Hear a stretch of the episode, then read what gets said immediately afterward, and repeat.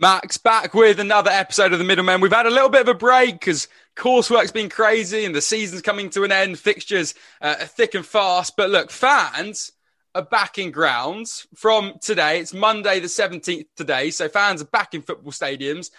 That is just the perfect way to kick off this podcast. It's going to be amazing to have the heart and soul back in a stadium.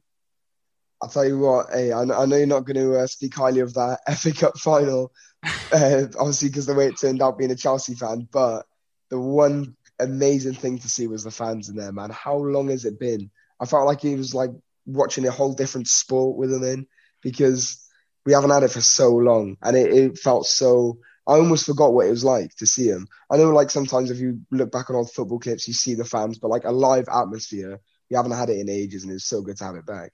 Yeah, I was ready to turn the crowd noise off, then realised that it wasn't like the fake crowd noise. It was the real version, and it was goosebumps. And to be fair to Leicester, and you know we'll start with the FA Cup final now. And to be fair to Leicester, credit to them, their first ever FA Cup. To Brendan Rodgers, congratulations. Obviously, he's got links to both my club and yours, Max. Managed Liverpool, was assistant to Chelsea.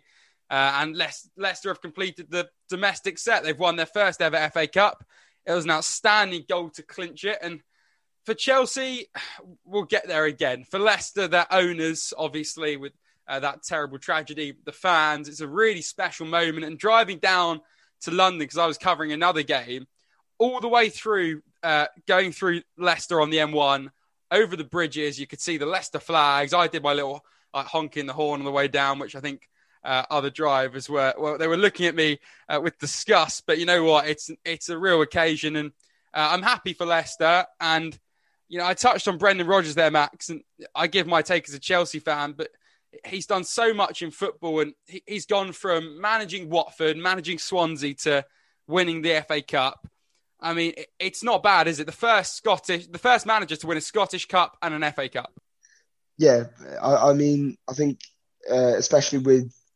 It's kind of questionable what he did at Liverpool, but now, like, in these years with Leicester, obviously now it's been known, like, how good of a manager Brendan Rodgers is. Like, that man is brilliant. And I remember watching, obviously, when I watched the game, you could see after in the celebrations, like, how much it meant. He was hugging the chairman, you know, hugging the owner. Obviously, you spoke about it, how tight their relationship is.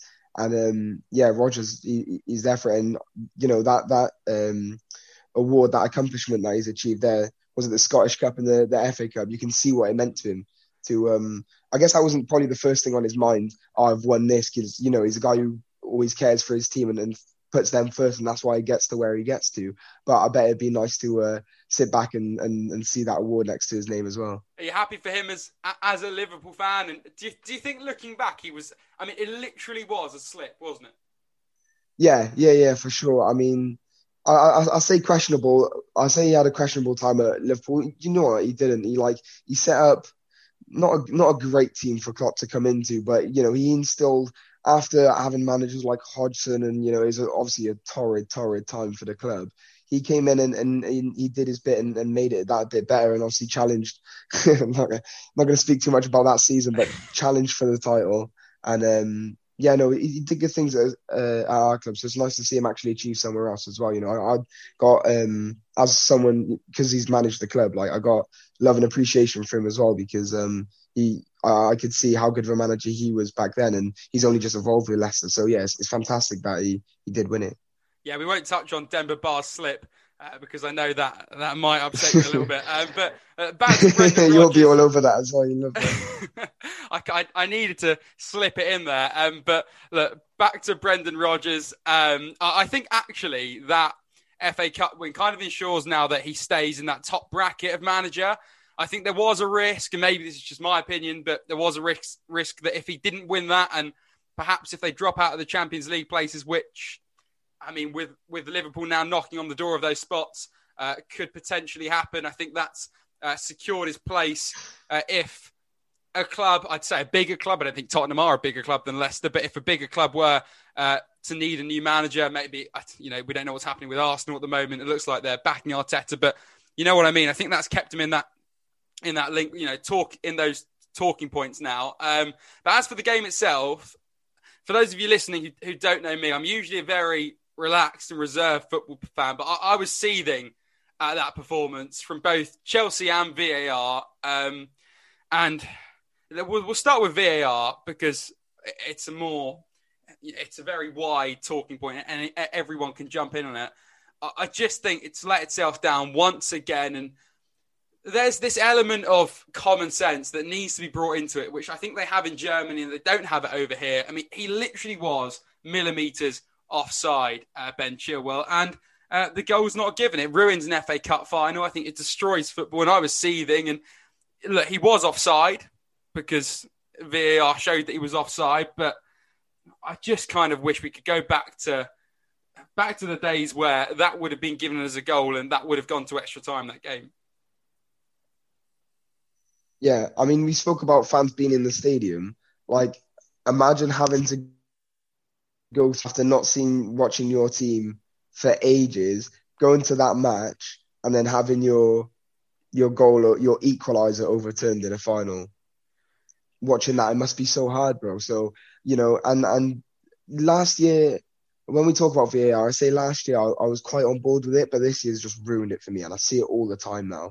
It's horrible. And I said, yeah, it's because it calls it right, but it doesn't always call it right now, and that's what I've learned. And, like, especially experiencing it this season, the lack of consistency is the main thing for me. And I was saying, like, obviously I watched the final with my housemate, and he's a big Chelsea fan, as you'll know. And I pitied him so hard because it's like, imagine like being in that cup final, having VAR return your goal. It'd be horrible. And obviously I've been through my own pain with VAR this season with Liverpool, especially, you know, they had a bit of a hateful relationship with it at the start of the season. But I don't really chat to any football fan nowadays that is on board with it, to be honest. Like, some people say it's necessary, but no one's like a fan of it. So they need to make some serious improvements or get out of the game now. Well, that's my view as well. And I put it on Instagram and I did a poll, you know, scrap it or keep it. And if I said to you now, Max, the power's in your hands, you can scrap or you can keep it. Personally, I'd scrap it. What would you do? Yeah, I would too, mate. I would fully get that gone unless it almost completely changes itself by next season. It needs, as I said, it needs to make some serious improvements, because it's not good. It's not healthy for the game. Do you know what I mean? Like, I don't want to sound like that. It's a bit of a cliche, isn't it? It sounds a bit cliche, but like it's not good. It's not good for the game.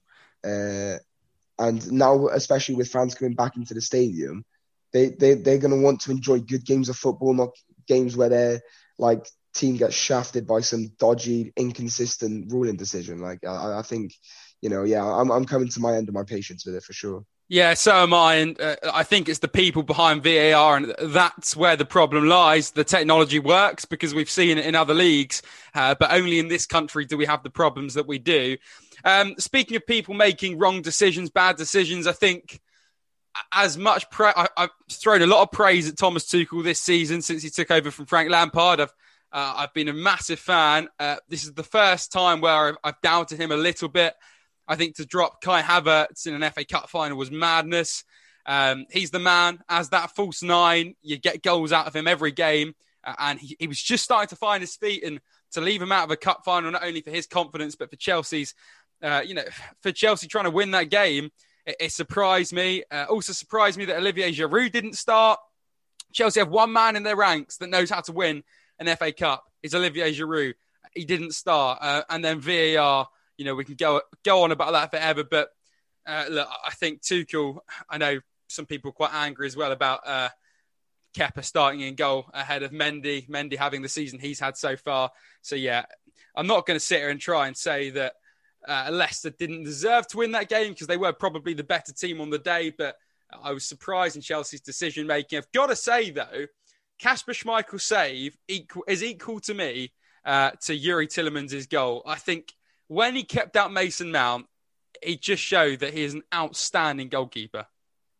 Yeah, that was, I'll tell you what, you know, Mason Mount, he's class. You know, I don't need to big him up. Like, everybody knows how good that boy is. He's a serious baller, and he's going to take England far, far in the Euros this summer.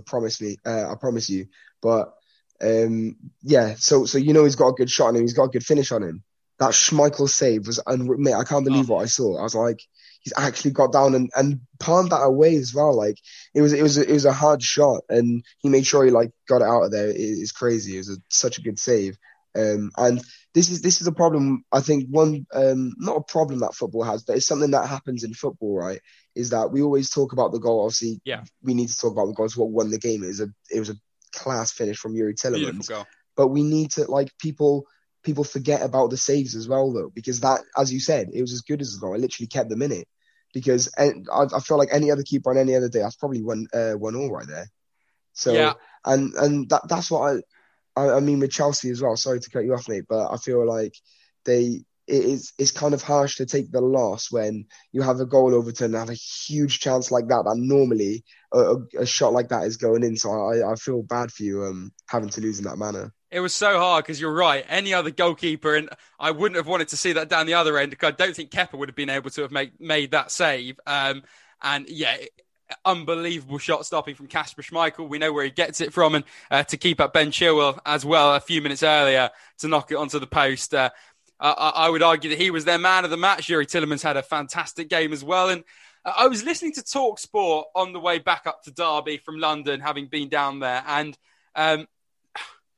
they put out the question, are Leicester a better team than Chelsea? And that wound me up a little bit. I think there's one thing jumping on the bandwagon and there's another insulting Chelsea. So just to address that point, no, Leicester are a fantastic team. They've been brilliant under Brendan Rodgers. Are they more hungry? Yeah, perhaps. But Chelsea are in a Champions League final at the end of this month. And no, absolutely not. I was also going to touch on Jamie Vardy, Max. The only player to have played in every round of the FA Cup. He's won it as well. He's won the Premier League. He's played in the Champions League from working in a factory, 10 years ago. What an end to a fairy tale. I think he should probably retire now. If I were Jamie Vardy, I think that's what I'd do. Yeah, definitely. I think it caps off a fantastic career. Won the league with Leicester. That was a fairy tale in itself. If he retired by then, given the humble beginnings that he's come from, if he retired then, I'd understand. I'd think that'd be fantastic. I'd say, I'd applaud him then. So to go on and win another trophy and stick by his team. Listen, he hasn't had the best season, has he? This season, I'm not going to lie. Last season he was on fire. He was brilliant. But he's kind of fallen off a little bit. So to stay, obviously, I'm not suggesting that he would consider leaving Leicester, but he stuck through it even through his bad form and kept at it, and he's got a trophy as a reward for that, and he fully deserves it. I rate Jamie Vardy. How can you not love him, man? Like as we said, the fairy tale story is brilliant for him, and you just gotta like those type of guys.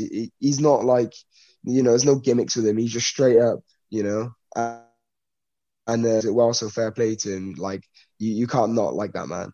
Yeah, an unbelievable story. And I remember Jeff Peters, the Leicester pundit, came in to talk to us last season, just spoke so highly of Jamie Vardy. I think there were one or two doubters in the room. You cannot doubt that man. You really can't. And Max is laughing. I know why he's laughing. If any of the sports journos are listening to this at the University of Derby on our course, then they'll understand that. Little inference there. But before we move on to Champions League football, I wanted to ask you, Max, because I've always wondered this. And if I were a manager, would I wear a suit or a tracksuit? Now, Thomas Tuchel got a lot of stick. A friend of ours, Adi Oladipo, said it was a disgrace that Tuchel wore a tracksuit and not a suit for the FA Cup final. And whilst I agree with him, I don't think it was disgraceful. But my view is that for an FA Cup final, you should be wearing a suit. So would you, as a manager, wear a suit, Max? And for the FA Cup final, surely you have to. To be honest, right, you're asking a guy who wears a whole lot of tracksuits. So, but in the context of the situation, as the big occasion as it is, yeah, I can see what you mean. I didn't actually think about it, to be honest. I just thought like, albeit a big a football game of high significance, I just thought, managers have their own preferable attires, don't they? So I can get behind a tracksuit because although it is an FA Cup final, I think it's still a football game at the end of the day, and managers are free to wear what they want. That's they're stood up or sat down on the touchline for an hour and a half. So wherever they're comfy, and I say, but thinking about it, like with press conferences and that, for things like that, if I was a manager, I'd tend to dress up for it. So I can kind of see both arguments to that. Yeah, I mean, Emma Hayes looked great on the touchline of the Champions League final, and I think that's a really nice link from the men's team to the women's, and they were battered last night. We're recording on the Monday, so they played in the Champions League final against Barcelona, the Chelsea women, on Sunday night. They lost 4-0 to Barcelona in Sweden, I believe it was. I watched the game, 4 goals in the opening half, a goal down within 30 seconds. Listen, it's an incredible achievement by Emma Hayes and the girls to get there. To lose in that manner, I think, was slightly embarrassing. But Barcelona are, I'd say, the best women's team in world football. And the other good thing about that game was the attention it got. And it's great to see the numbers that have come out of all of the people that watched that final. Yeah, definitely. The more publicity to women's football, the better. Because, although the quality of Chelsea's football last night may not have been top tier, there is top tier, there is quality football in the game. So it's great to have more eyes to it. And yeah, you see like matches like these do break through in the mainstream. I remember like another high publicity women's football game that comes to mind is the World Cup final was it America and Germany, wasn't it? USA and Germany. That springs to mind as well, and it's great that those matches that promise such significance and such quality get the eyes they deserve. Probably deserve even more attention, to be honest. But it's nice to hear them break through here. People talking about it as something as a I say as a game. Like obviously, it's football's the game anyway, whatever the gender. But as women's football is itself, trying to rise up and I guess make his best attempt with equal in men's football. I think it'll be a very long time before that happens, but doing this best kind of movement. Yeah, well, I tell you what, Matt Beard has just got the Liverpool job, the Liverpool ladies job, and let's talk about your team. I'm sure Matt will do a really good job. He's a great manager. Got West Ham ladies to an FA Cup final, and I agree with you, it's great to see so many people watching women's football, not just women watching women's football, but men and women enjoying that side of the beautiful game. And on to your team now, Max, Liverpool. And what a week it's been for you. You finally played Manchester United at Old Trafford. You beat them because they've had to play a slightly weakened team. You beat them 4-2. Then Sadio Mane kicks up a fuss and refuses to shake Jurgen Klopp's hand, give him a hug at the end of the game. Then you somehow beat West Brom through Alisson's just unbelievable header. It was a strikers-esque finish and from a goalkeeper as well. What a week it has been for your team. Mate, after how many episodes have I sat on here, be miserable and sarcastic about my team because we've had yet another grueling week. And now I can have something like this. Literally, guys, if you're whoever's listening, you don't realise how good this week has been. And so it's been like a weight off my shoulders because I've had to go through some poor performances and comb over the details of some bad matches on this podcast. But finally, we get a good week. It's better than good. It was brilliant. It was so good to be a Liverpool fan this week, finally. The United result was unreal. And you say you called it a slightly weakened United team, did you think? Well, do you think that's harsh? In my opinion, you can call it biased if you want, but the way I see it, they set out, if you look at their lineup against Leicester, they set out a weak team against Leicester to rest the big boys to play against us. Literally, and they lost to Leicester, I feel, to get out a good team against us, and we still done them. So in that, with that, I feel like Ollie and the United bunch have no excuses to say that there was a weakened team. But through the eyes of a neutral, I guess you might have a clearer head on it and might have thought that the team wasn't actually the best it could be. Well, you know me, I like to play devil's advocate a little bit, and continuing to play devil's advocate, I'm quite split on the Sadio Mane thing. And I wanted to, before we go on to Alisson and his heroics, I wanted to just ask you what you thought of what was, it blew up into this massive story, and to be honest, I think from a journalistic point of view, I think the media made a really big deal out of something that doesn't need to be made a big deal out of. Quite literally, at the end of the game, Sadio Mane, because he didn't start, because he was dropped, didn't hug Jurgen Klopp. You look back at, I don't know how many games Klopp's been in charge, probably, I don't know, you're probably talking a couple of hundred, maybe more, I have no idea. But whatever it is, I can guarantee you Mane in 90% of those games has embraced Klopp at the end. So for me, it's not a big deal. What did you think of the whole story, and do you think there's anything to it at all? I'll tell you what, you know, I can see heat of the moment. If people are going to try and take this and question Mane's future at Liverpool, like they need to drop that, because that's defo like a heat of the moment. It's definitely a heat of the moment thing, isn't it? You know, whoever's played football, you're always annoyed you can't start, and you have your strop, and then you come back. So obviously, you know, I get it, like short-term little rage, but listen, this is one of the best players in the world we're talking about, Sadio Mane. Like, if he's not getting the game time he wants, he's obviously going to be upset about it, and that's okay. I'm okay to accept that. You know, I'm not going to say he shouldn't be getting annoyed. Like, if you're the top player, of course you want to be playing, but the reality is he hasn't been playing well, and Jota's been our best player. Okay, here comes a big podcast statement. Jota's been our best player this season.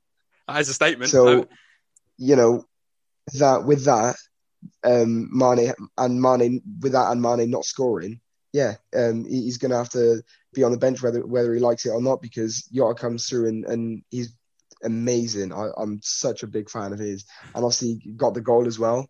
In that game, so it's understandable why Mane's dropped, but I also get his outrage as well. Liverpool fans, drop into Max's Instagram. It's Max Taylor Sportsgram on Instagram. Drop him a message and let him know if you agree with that statement there that Jota has been Liverpool's best player this season. And with Mane, I agree. I don't think anyone has a God-given right to start. He is a world-class footballer, but I've said it on several occasions before. If a manager needs to drop a player, then they should do just that. And moving on to the latest Liverpool result, and just an incredible one too. 1-0 down to West Brom. I was rubbing my hands together thinking, here we go again. Time to make fun of Liverpool in front of Max and have a cheeky few digs. All of a sudden, you get one back. Okay, 1-1, still not a great result. And Sam Allardyce at the end is fuming because the Liverpool's goalkeeper, one of only a handful in Premier League history to score, the only goalkeeper in Premier League history to score a header, the only Liverpool goalkeeper in their history to score. Just unbelievable. This is what every player, every person who plays FIFA dreams of in the 90th minute when they're 1-1. That is the stuff of dreams. It fully is. Like, it's unreal how that happened. You know, the team, it was another mediocre. Like, as for the rest of the guys, Alisson really saved them there, because it was a poor display. Apart from the Salah finish, like, that goal was fantastic as well, and that's going to obviously get overshadowed by Alisson's goal. I can't believe I'm saying by Alisson's goal. It's just mad to me. But that was a great finish to equalise it. But then, yeah, no, I just feel like the team wasn't really going through the gears. So obviously the big man had to take it into his own hands and win us the game. I can't believe it. It was yeah. Obviously, I'm how any fan would be when their keeper scores in a boring game. Like, I was over the moon, and that is what, like, I'm not saying that's what we've been lacking. Like, Alisson needs to get up there every time and score some headers, but the sense of going to not the extreme, but making that extra effort to win a game. That is what we've been lacking, and it's what we were so good at last season, and that is why we won the title, because sometimes we wouldn't play good games, but we'd be able to just pop up with a goal or just work some kind of magic, some temporary brief magic that's going to win us the game. And that's what Alisson did. That, you know, Alisson completely took that into his own hands. He learned that from last season, and he got us the 3 points, and obviously challenging for the top four now, challenging your team. That's exactly the stuff we need. Do you think you'll get top four? I mean, you're very close to it. I don't know the exact number of points, but you are close to the top four with that win now. Do you think you'll get into the top four? And if you do, then who drops out? Well, Liverpool aren't making it easy for me as a fan because, you know, after the Newcastle result, I said my top four hopes are dead now. Mm. Like, there's no point, especially if we're going to play that way. We're going to turn out results against teams like that and, you know, obviously not be able to get the 3 points. I feel like, nah, we were done. But obviously now we've picked up 6 massive points and now I'm just confused. I'm not sure, though. I'm really conflicted, to be honest. I think Leicester will drop out. I think it will finish. City, who have won the title, and by the way, congratulations to them. United, Chelsea, and Liverpool. I think Leicester will drop out. Not that that's particularly fair, but I think Liverpool will just... Well, look, at the end of the day, you know, you were champions last season. I have no doubt at all that you'll finish in the Champions League if you can put a run together from now between the end of the season, which I think you probably will. Let's move on to boxing. Max's other love in his life. Josh Buatsi, someone that Max and I have both met. He was a really nice guy when we met him in Sheffield. Knocked out Daniel Dos Santos with a brilliant right hand in the 4th round of their fight in Manchester on Saturday night. A vicious performance from Buatsi, who extends his unbeaten record to 14 fights. It's a big step now to go and challenge an Artur Beterbiev, Dimitri Bivol or Joe Smith Jr.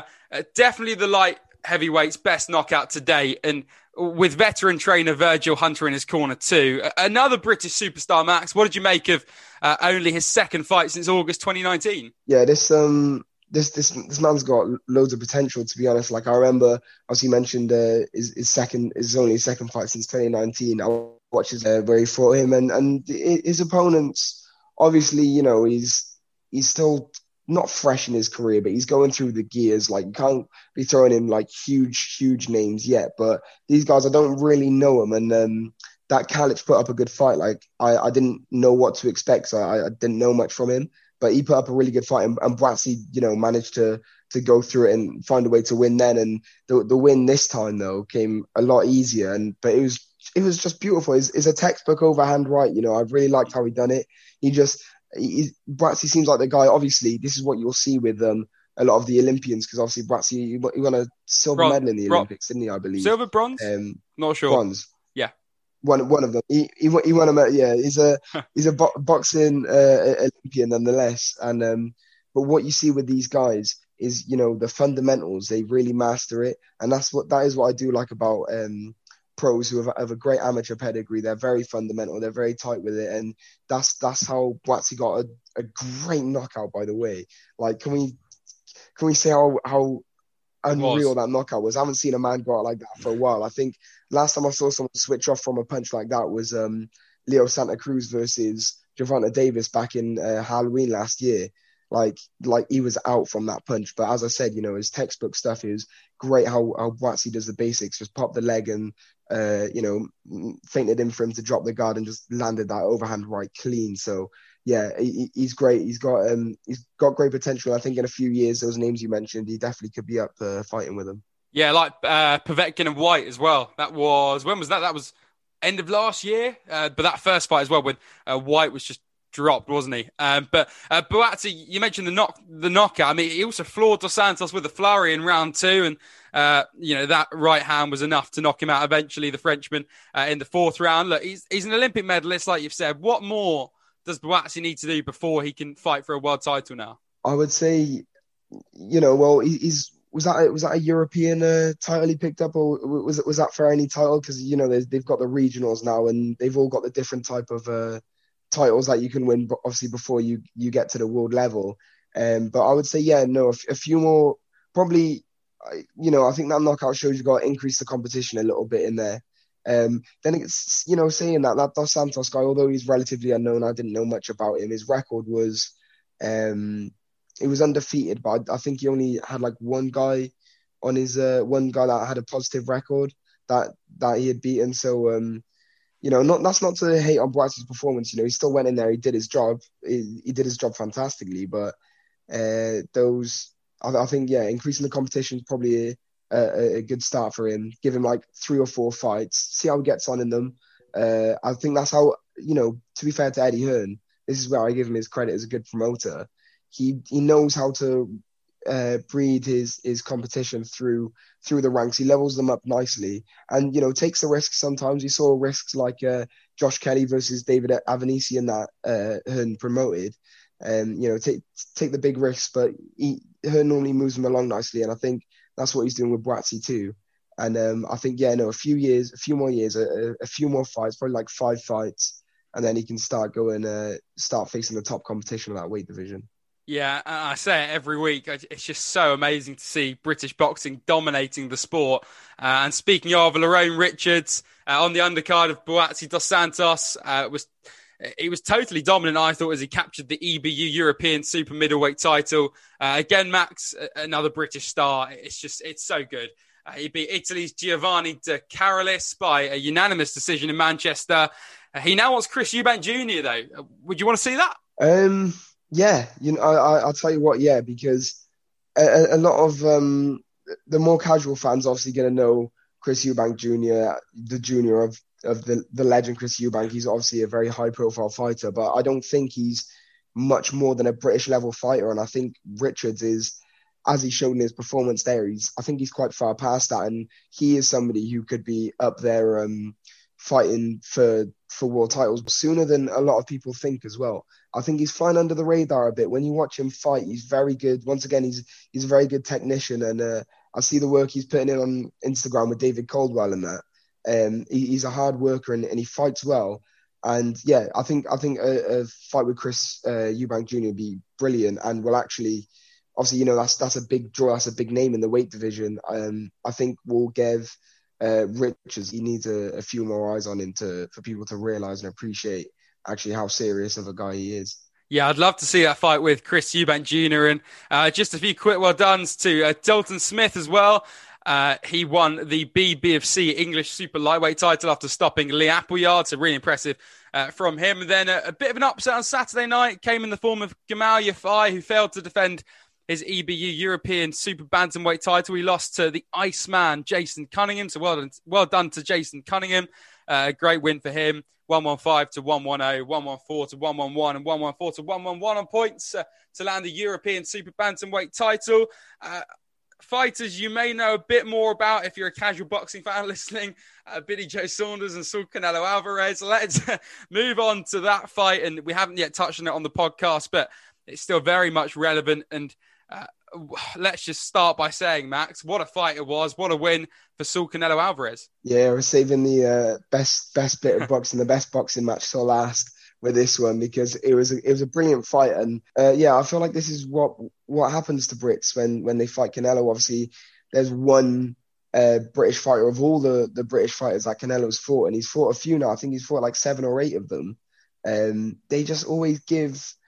some of them do give their best effort, which Billy Joe did, but they just fail to come through. And that's because, as I said, this guy's unbeatable right now. He's unbeatable. You give him anyone at super middleweight or middleweight, and he's beating them, I feel. I feel like anyone he is, honestly. Everyone's human, but literally Canelo's convincing me otherwise with the performance he's pulling out right now. Is just another flawless... Felt like it was a punch-perfect fight from him. I mean, you know, he took a few, Billy Joe landed a few, and he looked all right in there. But I just always feel like it was never in doubt at the same time. I feel like Billy Joe, he won a couple rounds.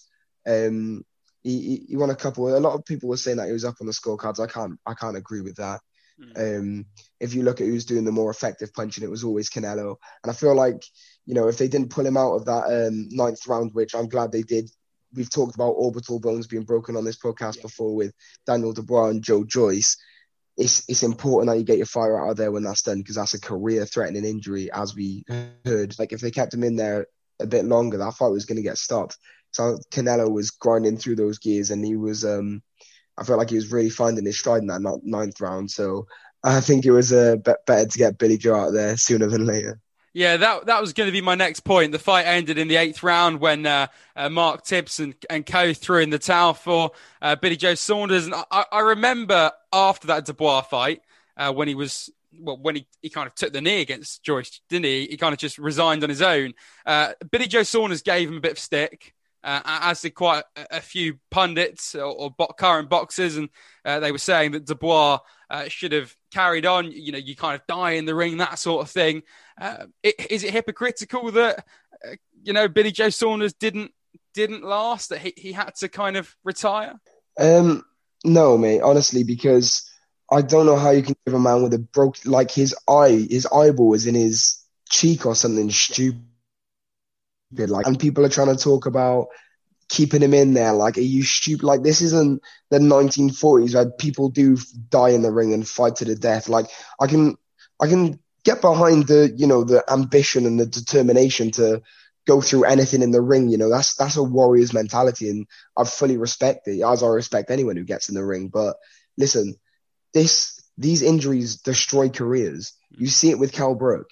Like, that man was past his best when Golovkin rearranged his face. He was never the same. So why, Billy Joe, he's definitely, because he can't beat Canelo, he's definitely like still top three of the super middleweight. So what is the point in wasting that career? He's definitely got a few more pay-per-views in him before he retires. He's only 31. So what is the point in wasting the career and like having him in there for 6 to 9 more minutes where you're literally watching him get punched in the face, watching his career get punched away? It's pointless. And no, anytime I see a man with a broken orbital, I fully understand how, whatever way, whatever time they come out of that. And I should agree. I do agree with you fully. I mean, it's kind of like I just play devil's advocate, and you throw things out there like Billy Joe Saunders criticising Dubois. But I do agree with you completely. Safety in boxing comes first, and that's why I'm so against the YouTube boxing. And it's like Tony Bellew. Tony Bellew said this week, and he touched on Logan Paul versus Floyd Mayweather, which for me is the most ridiculous thing I've ever heard of in my life, because... I'm not being, I don't want to sound grumpy, or I don't want to take anything away from the event, but Logan Paul going into that has to know that he's got a serious chance of some serious injuries. Someone like Floyd Mayweather, and the only way I can describe it is if you've been playing football since you were 3 or 4 years old, it just comes naturally to you. Someone like Floyd Mayweather, regardless of size, regardless of the difference in height, he will win that fight, and he could cause some serious damage to Logan Paul. So completely agree with you. I think boxing has to be all about safety.